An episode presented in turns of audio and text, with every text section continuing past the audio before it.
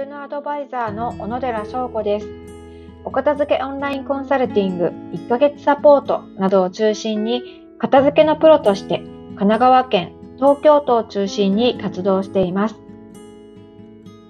このチャンネルはあなたの習慣を伴走するための番組です。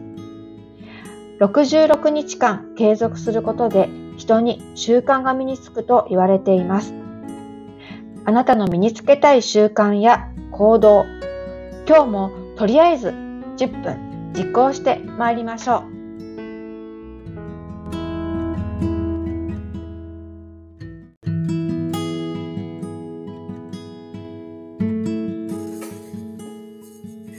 今日もこのラジオをつけていただきましてありがとうございます。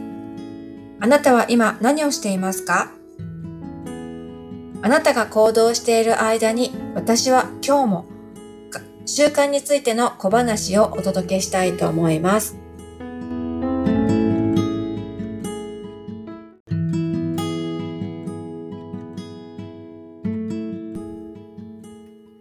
片付けと後片付けの違いについて。このラジオの放送は、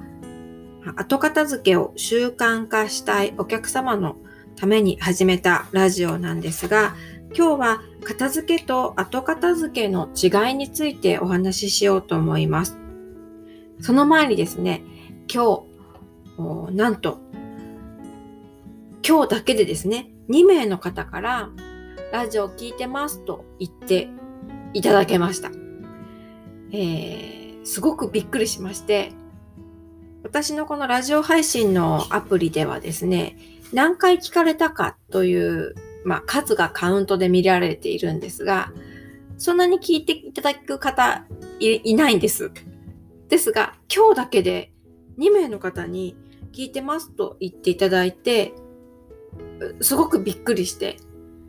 ああ、なんか一日のうちにこんなにもありがたいメッセージいただけるんだと思って、なんか、ラジオの配信が止まりがちな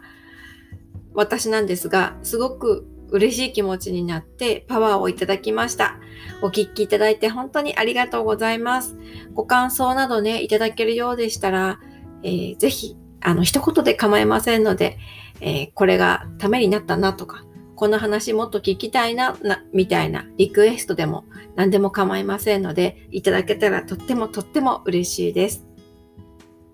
さあ、今日のお題は、えー、片付けと後片付けの違いということでお話しさせてもらいますが、えー、私の中で片付けと後片付け、明確な違いがあります。えー、後片付けに関しては、えー、今日使ったものを元通りに戻す、使ったら元の場所に返すということを後片付けという定義でお話ししています。ですが、片付けと片、後片付けは違うと思っていまして、片付けはですね、後片付けがしやすいように使うこと、物を使うこと、使うシーンを考えて物を整えること、要は後片付けの土台だと思って自分の中でカテゴリー分けしています。片付けは後片付けの土台。後片付けは使ったら戻すこと。このように考えています。えー、毎日の後片付けというのは必ず存在します。何かを使ったら、えー、元に戻す。これは私たちの生活の中に絶対あります。仕事から帰って、えー、靴を脱いだら靴を揃え、揃えたり、それから服を脱いでお風呂に入ったら脱いだ服を、まあ、洗濯機に入れたり、コートをクローゼットにしまったりします。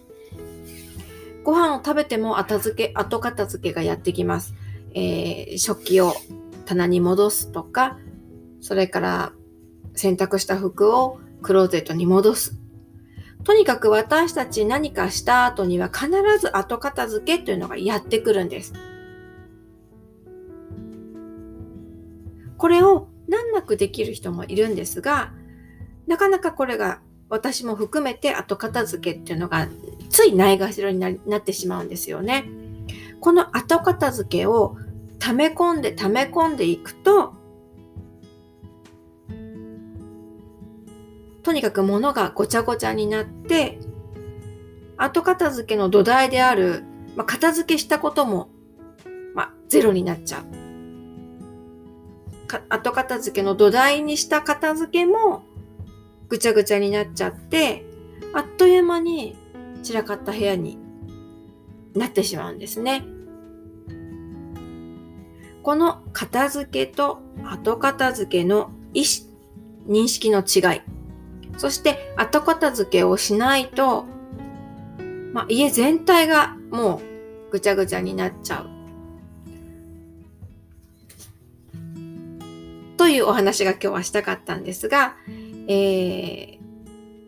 ー、後片付けの土台からやり直さなくてもいいように、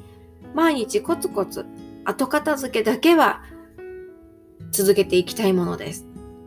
今日もそんな意識で自分が使ったものを、後片付けを続けましょう。もし毎日の後片付けにものすごく時間がかかって大変だ。もしくは、えー、なんとか頑張って後片付けをしているんだけれども、あっという間に散らかってしまう。なんというという方は、後片付けの前の片付け、これをもしかしたら頑張らなければいけないのかもしれません。えー、片付けで後片付けの土台を作る。そして毎日ちょっとしたこまごまな、こまごまとした後片付けを毎日続ける。そんな意識で取り掛かってみてはいかがでしょうか。